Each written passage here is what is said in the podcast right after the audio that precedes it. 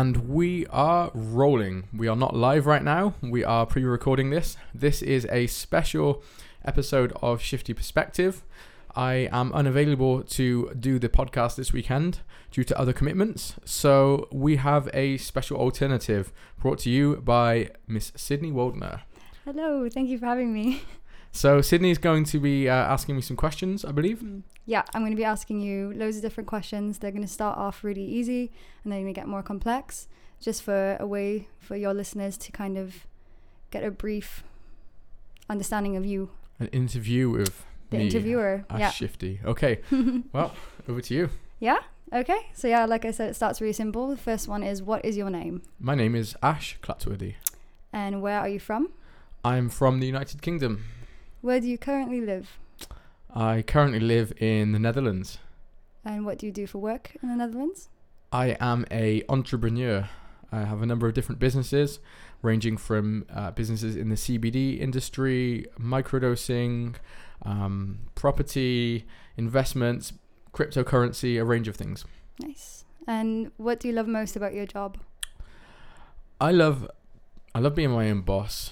Um, I've worked a load of shitty jobs, and I really, really hated having to do stuff I hate and didn't like and make someone else rich. Good answer. Uh, what do you do? Not for work, but like for the world. Like what? What do you do? For the world? Yeah, you know, like oh, what do you do for work? But like, what do you do not for work? Oh, do you mean like hobbies? Sure. Well, hobbies, um, yeah, as you might get a bit of a theme from Shifty Perspective, I'm passionate about a number of things, including, uh, but not limited to, martial arts. So Brazilian Jiu Jitsu, Of course. something which has really, really, uh, like, like changed my life for the better. You know, um, given me some dedication, um, some centered me a lot. Um, I'm into yoga, kickboxing, MMA, wrestling. So yeah, anything that involves grappling and things like that. I love to surf and to ski. hmm I love to climb. I go bouldering. Uh, try to go two or three times a week. Um, yeah, that's my main. That, those are my main hobbies, and of course, spending time with my dog. Like I'm an Mhm. animal, an animal freak. I Yeah. absolutely love, love animals. My dog Odin, particularly, he is the best in the world. Well, I have a question about Odin later on, but I guess we'll get it out of the way right away. Okay. Tell me about Odin and your history with him and all the adventures you guys have been on in the past eight and a half years. Just your from from the first day you met him to today. Tell me about Odin. Odin came into my life after some some difficult times, and I was a bit lost. I was living uh, on the road, living in a van, I, and I had just started my festival business. Um, a friend of mine in Spain contacted me. I was working in Portugal, and a friend of mine in Spain contacted me and said to me that she just found a dog abandoned in the river, and that a number of dogs had been abandoned there and they died, Mm. but uh, this one had survived. So I packed my bag and I left the festival, drove all the way to Spain, picked him up, and yeah, it was kind of love at first sight. Were you looking for a dog at that point? Like, were you? Were, did you have it in your brain that you wanted to get a dog, or did it just happen? Yeah. Yeah. Okay. I'd, I'd said previously I wanted a dog, and I'd actually been Mhm. offered a couple of dogs, and oh. just didn't. I, I don't know. it- I don't, don't know what it was because I wasn't Mhm. like particularly. It wasn't that Odin was the breed I wanted because he's a Yeah. mongrel, you know. But um, yeah, I just it was the right time, and uh, I got him, and he spent well, he spent all of his time with me. He spent what eight and a half years now, uh, twenty four different countries, I believe, at least, all over the world. We've driven from Canada all the way down Canada through the states, down through Mexico together.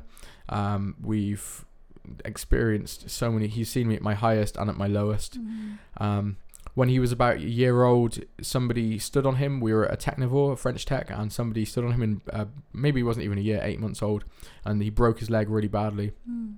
Um, a guy stood on him. We didn't realize it was broken, and basically, I took him to the vets a bit later because he was like limping and stuff, and they said it was broke, but it would heal. It didn't ever heal correctly, and then uh, one day he saw my friend, got excited, jumped up, and put his weight onto the wrong leg, and it snapped, and yeah, he broke his leg so badly that Mm. it, uh, they said the best thing was for it to uh, get amputated. So that is now he's a badass tripod with three legs and you know runs fast, hops around, and yeah, he's still going strong. Took him to the vets last week for his uh, for a checkup, and they said, yeah, he's healthy. He still seems young. Um, you know, he runs, he climbs, not like rock climbing, obviously. like uh, you know, climbs up when we go hiking. Climbs well, up he was mountains. climbing up some rocks in Portugal the That's other true, week. yeah, yeah. He was going up just as fast as I was going up some rocks.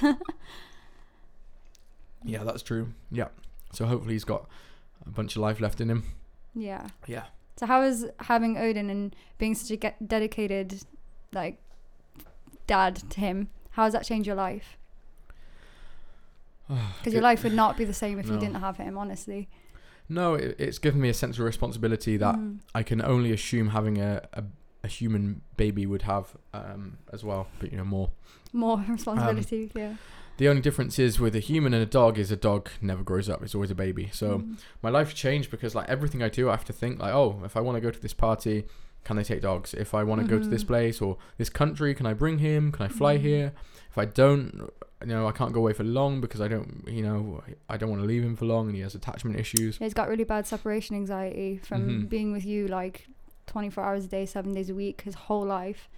So yeah, that is something he definitely suffers with, and you can see it. So every Yeah. time we go to a bar, we always have to call them up first and be like, "Hey, can we bring our dog?" Yeah, To see what they say. But hmm. so you visited 20. How many countries with him? twenty-four countries. 24 countries. How many countries have you visited alone? Oh, holy shit. Um, Do you even have a number? no, No. no, idea. I could probably work it out, but I wouldn't waste Yeah. time of podcast viewers right now. Yeah. Yeah. So what was the first and last country you visited? The first country I visited was Australia. hmm So With your nan? yeah, Yeah. Uh, so I, I'd never, uh, I'd never visited anywhere abroad. Never went on holiday with my family. Um, you know, we just couldn't afford it really. We, you know, we'd we'd holiday in Wales or in Devon and stuff, in caravans. But my nan had a uh, divorce, and when she got divorced, she, uh, well, first of all, she went off backpacking herself around India, which was really fucking cool. And then when she came back, um, she surprised me and took me out of school for a month and took me to Australia, where I got to experience all of, yeah, Australia's crazy wilderness. Amazing. Um, how old were you? Did you say? Young. Young. yeah, Like, how very young do you like, think? no, like eight, I think. Wow. To be pulled out Um, of school for a month as an mhm. eight-year-old, to go with your nan to Australia. Quite. It's cool yeah, as fuck. Yeah. Really cool. Um, and what about the last country you've been to? well, the last country I've been to is Portugal, Mm-hmm. uh, which is a beautiful country. I love it. I've spent a lot of time there, uh, many many months in Portugal in total in my Mhm. life. Um, where I've been surfing, working, training jiu-jitsu, climbing, looking at Yeah. properties to um, set up the uh, project that I'm looking at doing. Mm-hmm. Yeah, it's been great. Great. And what country or countries do you think are your favorite? If you can pick one, pick one. But if you can't, say which ones are your favorite. Hmm. I've got quite a few for different reasons. Yeah, name them. Yeah. Talk about them. Um, I love Mexico, Viva Mexico. Mm-hmm. I've got a lot of people there that I'm really close to, that I care about a lot, and, and I miss. Um, and it's a beautiful place. I love the jungles. I love Oaxaca, and Mazunte, and I love Mexico City. It's just amazing. Like I, I love Mexico. Mm-hmm. I love Canada, uh, BC, Mhm. British Columbia. Um, it's my home from home. You know, it's like again people that I love so much there that I just miss. Like every day I think about. Um, I really, really, yeah, miss them a lot. And I for the nature, it's just stunning. Mm-hmm. Um, and then I love Portugal I, uh, for aspects of it. Uh, I love Morocco. I've been there many, many times, and it's beautiful. I love the Moroccan people. You spent a Um, lot of time in Morocco, mhm. You've been back and forth a lot over Yeah. the years. So many times to Morocco. Mhm. yeah and i, I love the the berber people i love Mm. ferocity i love the riffian people i love the tuaregs i love yeah uh, yeah all of the moroccans uh, yeah respect to my moroccan brethren you know Nice. Um, where do you see yourself in the next five years? It's kind of a big question because it's hard to say, but um where do i see myself in the next five years mhm. Like i just i just can't honestly answer that because if I would have said, would I be here five years ago, or if I would have said where I would see Mhm. myself five years before, I would be in a different place to where I actually was. So Yeah. I really, really can't can't answer that. But where would I like to see myself? yeah, that's a better way to put it. Where would you like to see yourself in five years? What would you like your life to look like then? I'd like to see myself as healthy as I am now, Mm-hmm. and I'd like to see myself biologically younger than I am now, yeah. which is seems unlikely but is possible, and Mhm. I believe it is going to happen. So what are you going to do to try and achieve that? What what kind of methods and practices are you going to partake in? Um, NAD, lots and lots of NAD. I've had uh, Dr. Nicola Conlon on the podcast Mhm. previously speaking about that. Um, Yeah. I take NAD daily, but I would look at getting uh, intravenous NAD fusion therapy at some point, uh, possibly stem cell treatment. Um, I there's a various various other uh, treatments and supplements that I take, and the main the main thing is keeping up an active lifestyle, keeping up my um, uh, healthy living. You know, not sliding back into eating carbs and junk Mhm. food and and drinking every day. Although I'm drinking a, a whiskey now, Mhm. but yeah. Um, And I guess also keeping your mental health in check and like keeping stress levels down as much as you can. That probably plays into it as well. Yeah, I mean, I fri- I feel I thrive on stress. I like to some extent. Care to Um, elaborate on that? Yeah, I mean, Yeah. I always live a high stress lifestyle, and not in a Mhm. sense that I'm complaining about being stressed. Like, I I just take on a lot of things. You know, anyone who knows me knows Yeah, I've got do. you know seven or eight companies, and like, and then I'm setting up projects and charities, and like just loads of shit, as much as I can do. Um, and then every hobby that I start enjoying, I just want to do that all the time. So it's like I want to, you know, just like ski all the time and surf and do jujitsu and like, you know, like ah, God, it's just not enough time in, in this life. So there's lots of stress in that sense. Mhm. Um, however, I thrive off it, and you know, I've had um, biological. I've had got I've had tests with see my biological markers, and one of the things that came up, I, I can't remember off the top of my head what it was, but um, when the functional medicine doctor analyzed all of my blood work and my hormones, they s- discovered that one of the things I have is that um, I have elevated levels of dopamine and certain other neurotransmitters, and my body is actually in an optimized when it's in a slightly stress, uh, stressed state. So weird. So But- bizarre. I But- mean, that's, it, it, it's true about for everyone. I mean, in some to some extent, but we just it's the wrong kind of stress because, like, you know, uh, healthy living and longevity comes from uh, things like sauna and uh, I do cryotherapy. Yeah. What did you you know like being and plunging yourself into an ice bath that kind of thing, and what that is that creates you know heat shock proteins or cold shock proteins, which are a form of stress. They're stress markers and they're inflammatory Mm. stress markers. Um, so in, inflammation is what causes diseases, you know, and often is uh, one of the main causes of us dying Mm. as we get old. You know, our cells stop reproducing and stop healing. But if we have inflammatory uh, certain certain triggers like like saunas, then what these do, these are stress markers which make our body feel under stress and under attack, um, but not too much Enough it to, like to make it heal, accelerate healing, and um, create cell repair and stimulate cell growth. the, is that like both the cryotherapy and the sauna does Yeah. like the same thing?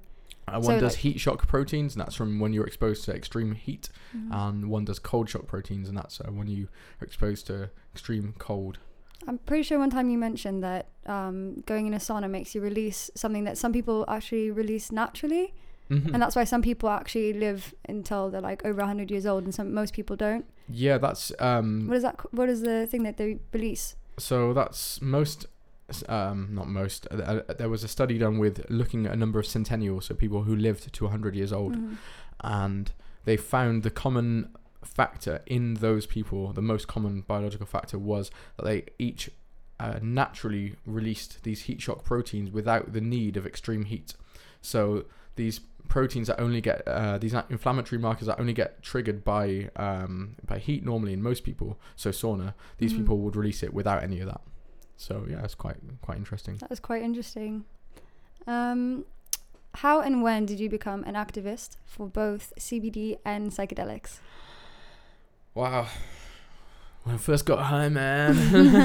um, when did I first become an activist? Um, ah, I mean, I don't know. Or like how like like what was the train of events?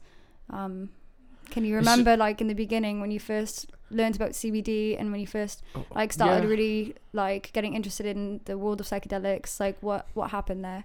It's just like, I mean, even smoking weed, which I don't do now, but you know, it's even as a teenager, like when you first start smoking weed and you realize you're like, shit, I, I've been lied to. You know, I've been told that I'm just like a dr- you're just instantly a drug addict and that you you know like weed's a gateway drug and Mm. like it, it eventually leads to heroin addiction or like just all these complete bullshit Yeah. scare tactics used. fear-based um, things. And then once I like I smoke weed, and then once I realized that like how, especially in the UK, how people are criminalized for it Mm. and I just I couldn't make like I I couldn't make a logical connection. Uh, so like I would even even yeah in my um, I guess later teen years, I would see like I could you know understand that somebody kills somebody like like they're a criminal. Some somebody steals from somebody that they're a criminal.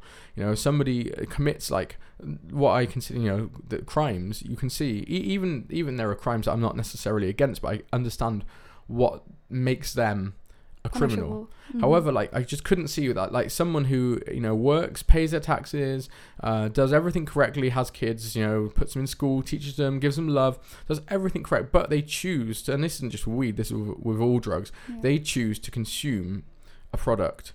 Um, and of course, there's the argument like about you know cocaine and the the the supporting of criminal enterprises. So therefore, the person buying it is a criminal. However, Mm. The fact is there's only criminal enterprises there in the first place because it's the illegal. drug, yeah. So if it wasn't illegal, they wouldn't be criminal enterprises. So therefore, those people wouldn't be criminals. And if they weren't buying from drug dealers who are only selling it illegally because it's illegal, then they wouldn't be criminals. So there's just to me that there's no logical argument about criminalizing users. So that was absurd to me. And, and when I um, when I would meet people who had been to prison or who had been super smart, um, you know, like interesting, passionate, lovely people um, whose lives have been ruined because they chose to take drugs or they chose to grow weed or even sell weed. Um, I was like, this is fucked. This is just, just ridiculous. So yeah, Mm. I, you know, I I, st- I started then in my pursuit of activism and seeing what I could do. Great. That's great. And now you work in the CBD and the psychedelic um, industry, and now you've made an actual life out of it. Now you're actually going forward and helping other people Mm-hmm. see where, like, your perspective on it. Yeah and So- now uh, it's, yeah, it's like I don't have to operate in the shadows. I'm doing Yeah. everything. Uh, you know, thank thank thankfully I'm in the Netherlands where Mhm.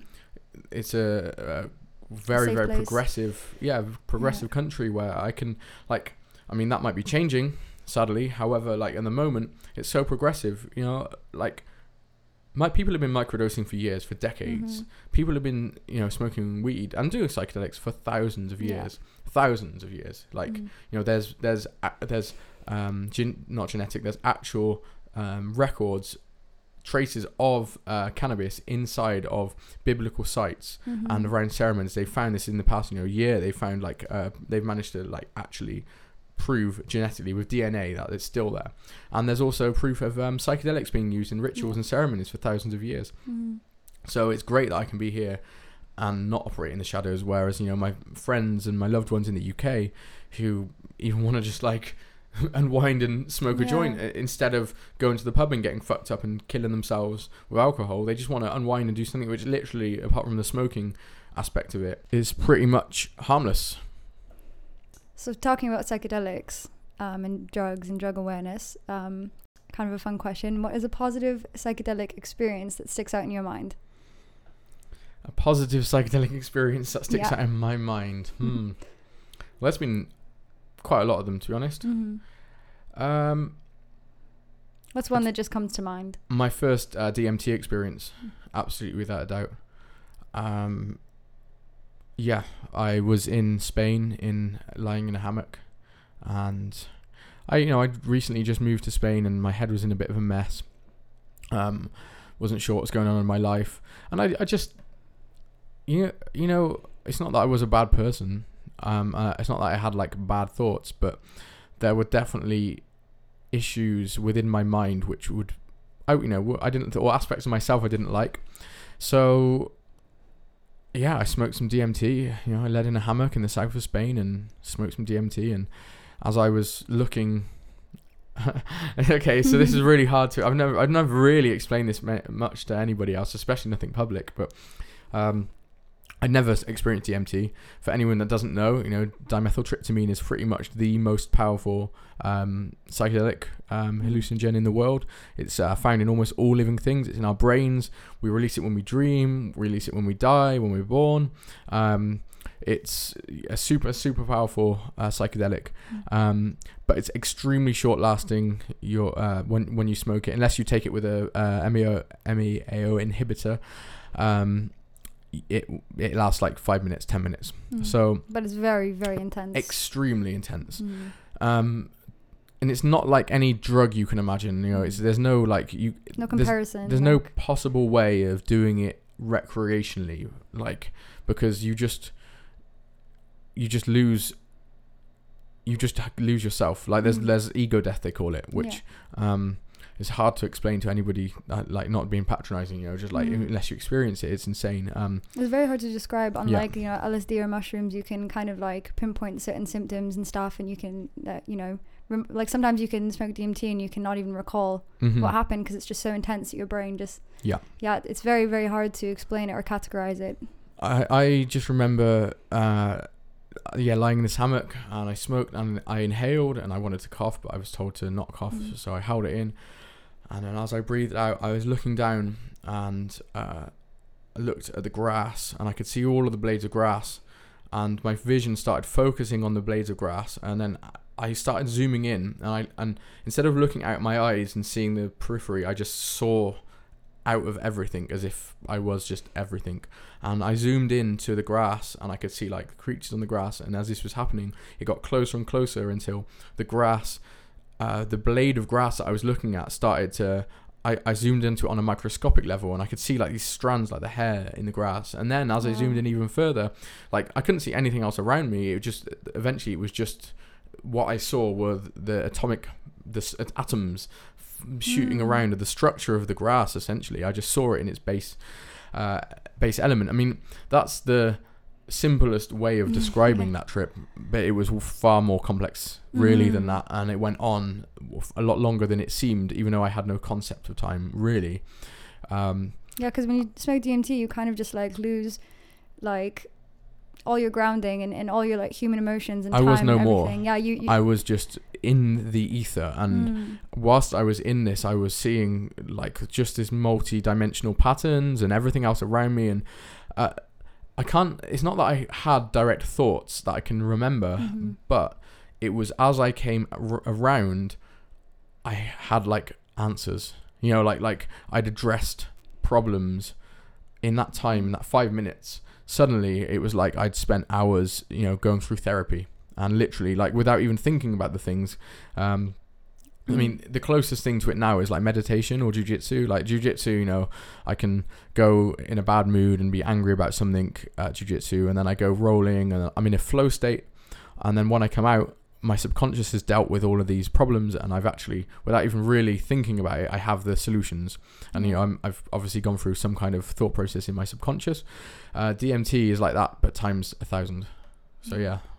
Beautiful. Was that maybe in the beginning of your like first experiences with psychedelics, or had you had a lot of previous experience before trying DMT for the first time? I'd um tried magic mushrooms a couple of times for fun. You know, nothing really. I mean, I had some profound experiences, but it was just you know with your mates giggling, eating mushrooms in the woods. When you're younger Yeah, and you you're like know. trying psychedelics, it's a lot different. Yeah, Um, you don't have as much things to think no. about, and that's why fun. like. I feel like as you get older, like Mm. it's a lot more. Di- it's a lot difficult. Um, it can be way more profound, but it Mm. also can be a lot more scary because you because you know when you're younger you don't you, you don't have the pressure and stress of all of these things that are weighing in you, on your subconscious. You know, and you don't yet have the capacity Mm-mm. either. No. Yeah, your brain's not fully your developed. brain's not fully developed. You have less experience behind you. You have less things to think about. Yeah. know. I I've Mm. I'd uh I tried acid, I like um LSD just before. In fact, yeah, the yeah, just just before doing the DMT, I'd experienced uh, acid. Um but n- not loads. I mean, I f- for someone that is a huge proponent of psychedelics and you know tries to like encourage the legalization and the use of psychedelics as a form of therapy and medicine and um, as a ceremonial way of like uh, yeah dealing with issues and, and being introspective i haven't used psychedelics nearly as much as most people would think that i have Mhm. you know Yeah. it's i've never been like a like a weekend tripper and stuff i'm never Yeah. like just uh, like it's been special to me Mhm. I have pushed it and had bad trips where I've been stupid and taken, you know, too much of a psychedelic. Yeah. But really, I, like, I've been very, very careful with with with these because you know they're extremely powerful compounds. Mm, So yeah. you have to be. Yeah, you do. Some people aren't, obviously. Some people, yeah. I got friends, uh, not naming any names, but I'm sure if you're listening, you know who you are, who uh, who like to, you know, push push that uh, push the boundaries of the consciousness and the real universe. Lovely. Um, let's talk about Crusalam. Tell everyone that doesn't know what Crusalam uh, or know about it. Tell them what it is and how running a tent at multiple festivals over the years has affected you and all the people involved. Just talk about it for a minute. Crusalam, here it is. Oh yeah, yeah. My You just belly. got a tattoo. Yeah, so Crusalam was my dream, my baby. Aw, Um, is is yeah. still, but just you know, it's a baby in hibernation. Mm-hmm. Uh, Crusalam uh, was founded uh, by me and a couple of friends. First of all, at a free festival, Dragon Festival in Spain.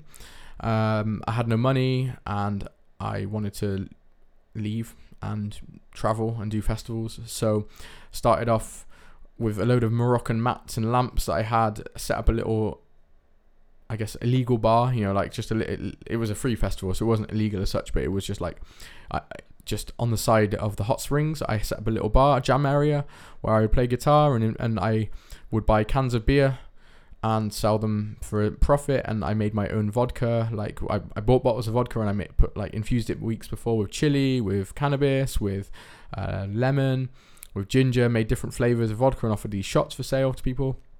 Um a few hot knives. Um and then uh, um yeah I did that and it was amazing I called it called it a cafe salam and we started Crew Salam there, and then we got we met some people who are still very dear to me. The one guy, Nick, um, lovely, lovely guy. Um, yeah, met Nick and a few others who had a big sound system and a stage at a festival frequency in Portugal, and their bar had dropped out, and they offered me to come and run it because they enjoyed hanging out in my space. So, with the people that I just met and some of my friends, we went over to Portugal, and that's when I got Odin as well, and we formed Cru So uh, we did this bar there, and it went great. And from there, it just like went on. And then Mhm. eventually, I built a circus tent, and then I got my friend uh, Christina.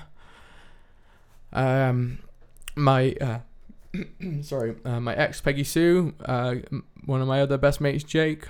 Um, there's a, a big group of us, Ali. Uh, yeah, like basically a huge, a big crew who started doing the festivals, and then that just grew, and we would get, we would, um, uh, our friends uh, Dean and Danny would come along, Chris would came like part of it, like just like so many people. I, I'm not gonna, sorry if you're listening and you want me to shout your name out, but there's just like so many people that are so Yeah. special. Um, and we would go to festivals. We'd have a stage. We got a custom built pizza oven, um, uh, made for us. We would uh, scavenge wood and pallets from nearby areas and build like props and stages and make it this whole thing. I booked bands in, and yeah, it was a fucking amazing experience. We were the we were the best stage at every single festival that we ever did, hands down. I, I, I mean. It's just a fact, you know. Like, I mean, it's Not not. debatable. yeah, it's not. Deba- yeah, we yeah we rocked it. Um, Awesome. uh, How long did that go on for? When did it start? When did it? When was the last festival? Five years, I think it went on for. Five years. Every every summer, every year. Every summer, yeah, we did uh, festivals in Portugal, Spain, UK. France, UK, Netherlands, Langevel, Rauchord was one of the first ones. Did actually. So how many festivals did you do then? Do you know how many? Oh, I can't. I can't. Yeah. count. It's just a lot. A, lot, of yeah. festivals. It was stressful, you know, because it was Yeah. like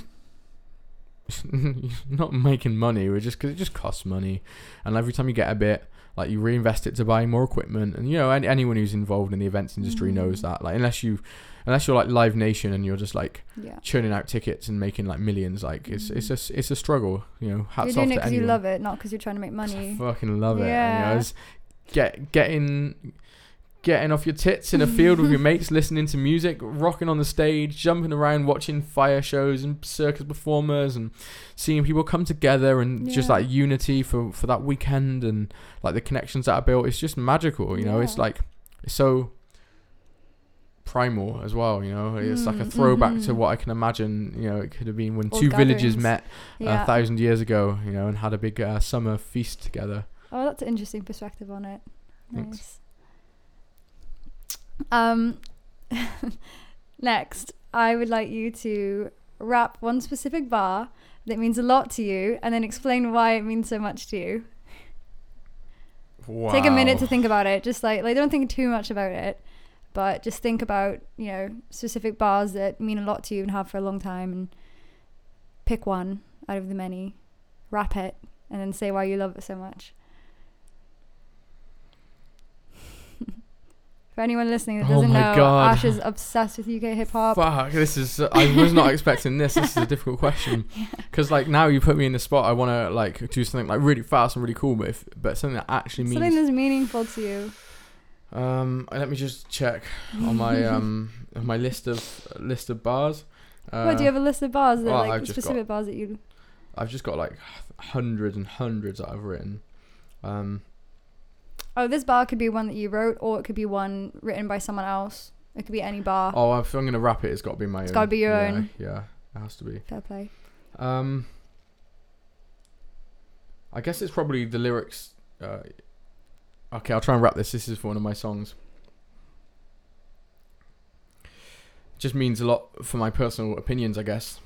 Yeah, I'm feeling lost globally. Feed me to the ocean, spread the words that I'm nobody, nobly. I face the music, but they're groping me, grasping at my neck. I can't defend myself vocally, not home but free.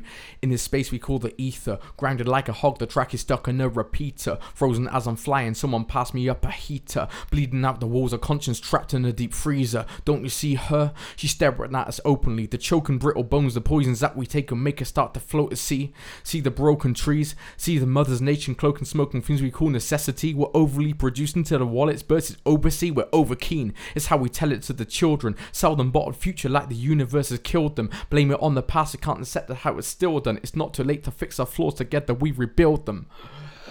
Wow. I said- I said one bar. I was not expecting that. wow. I want to break down some of the some yeah. of them for us. Okay. Yeah. So it's um, so that was like. A, so what? What song is that from? from Swarm, Swarm of Flies. Swarm of Flies. That's on Ash's album. he has a solo album. For Yeah. anyone that doesn't know. And that song was featuring um, my ex girlfriend, Peggy Sue, and uh, Mhm. my very, very good friend, Haley. Uh, yeah, someone who I miss and I love, miss a lot. Um, and yeah, that song just like. I wrote that at the time of when it was really the peak of the migrant crisis of, of uh, when the Syrian war was just kicking off and Mhm. we were just seeing such hate in the news about these people that were just like leaving their homes um, that had been destroyed and just looking for somewhere and it just and it got me really thinking about how that yeah how the media kind of portray the people at the bottom uh, as the Mhm. enemies when it's the people at the top Yeah. that are often the ones causing the problem and how uh, all of these things what we're blaming these people for these things when we're just like we're kind of like we're, we're stuck in a loop um, and we're just destroying everything around us whilst we, whilst we're bl- blaming everybody out else instead of Mm. like looking to ourselves and realizing like fuck like we need to come together and do stuff rather Yeah. than turn against other people Create more divide. Um, yeah.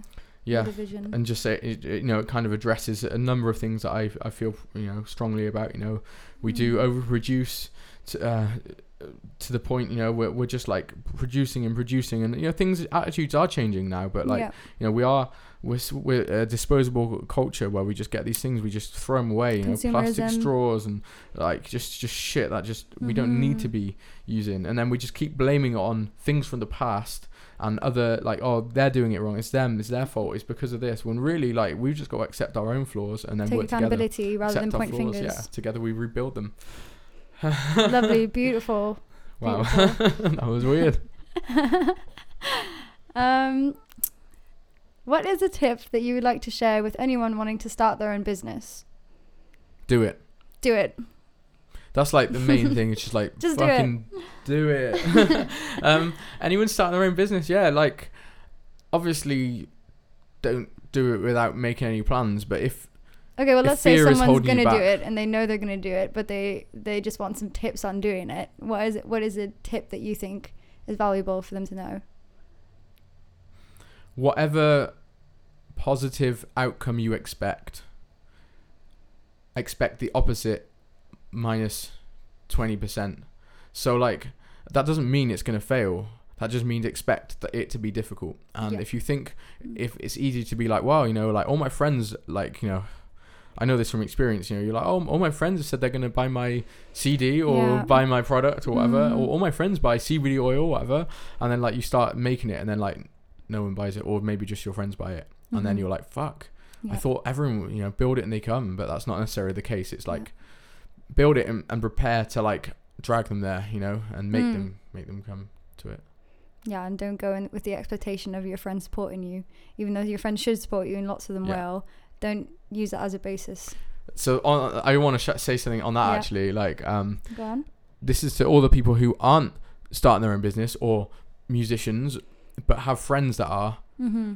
Don't ask for discounts. Don't ask Yeah. for mates rates. Never. Don't like, f- like buy your friend's CD, buy their mixtape, Mm. buy their clothes. Their if they've got a soap company, buy their soap, buy And their CBD products, and pay full fucking Pay full price for it. You don't go into Tesco's and ask for a twenty percent discount. Well, and think it's a Tesco's make different. millions and millions. What the, the, I mean, like the companies that people are happy to spend the Mhm. full money on, they make Yeah. huge amounts of money. Yeah. Small businesses aren't, fr- you know, you want to when your friend is a builder and he's gonna, of course, you don't want him to rip you off, and you say do the best rate Mhm. possible in the sense of, yeah, don't Fair con me, but like you don't expect.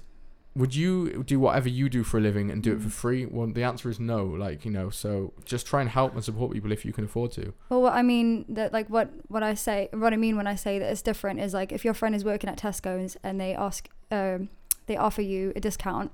It's not bad to take that discount, but Oh, if they're like an artist, yeah, that's what I I was mean, saying. like asking. Tesco for a discount. Yeah. You wouldn't go to Tesco's and be like, "Oh, can I get like twenty percent Yeah, off?"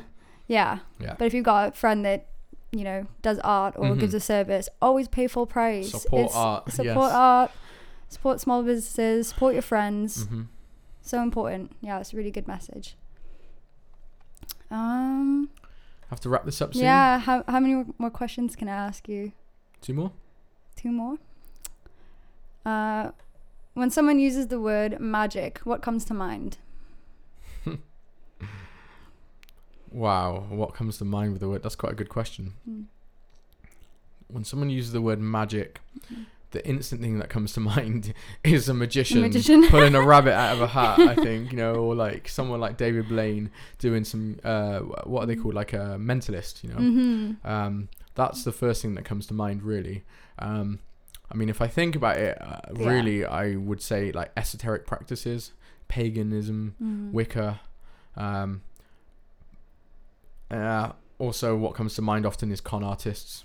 If I if I think about analyzing magic, I think of people Mhm. like either trick fooling themselves or, or fooling other people. Mm-hmm.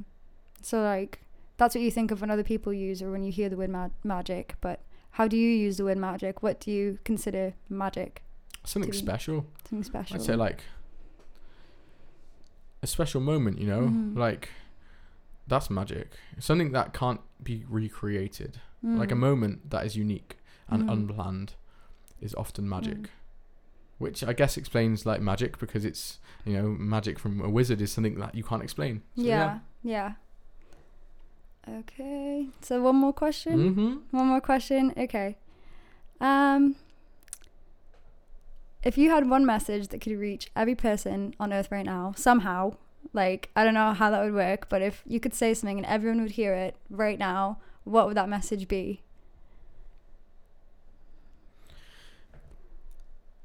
Be open to change. Open your mind and just be willing to change. Everybody has a different perspective. Mm. and there is not a right and wrong perspective. I've Mhm. spent most of my life fixed being one way. Mhm. I've, I, you know, I've been. I thought always that the left wing was was right, for example, and I just refused to hear sides of the right wing, or I Mm. would hear it and just hear it for the sake of being ready to fire back arguments Yeah. instead of listening. listening to respond, not listening to So- understand. But now I'm like open to change, and I realize that there's correct things on. No, the left isn't just right.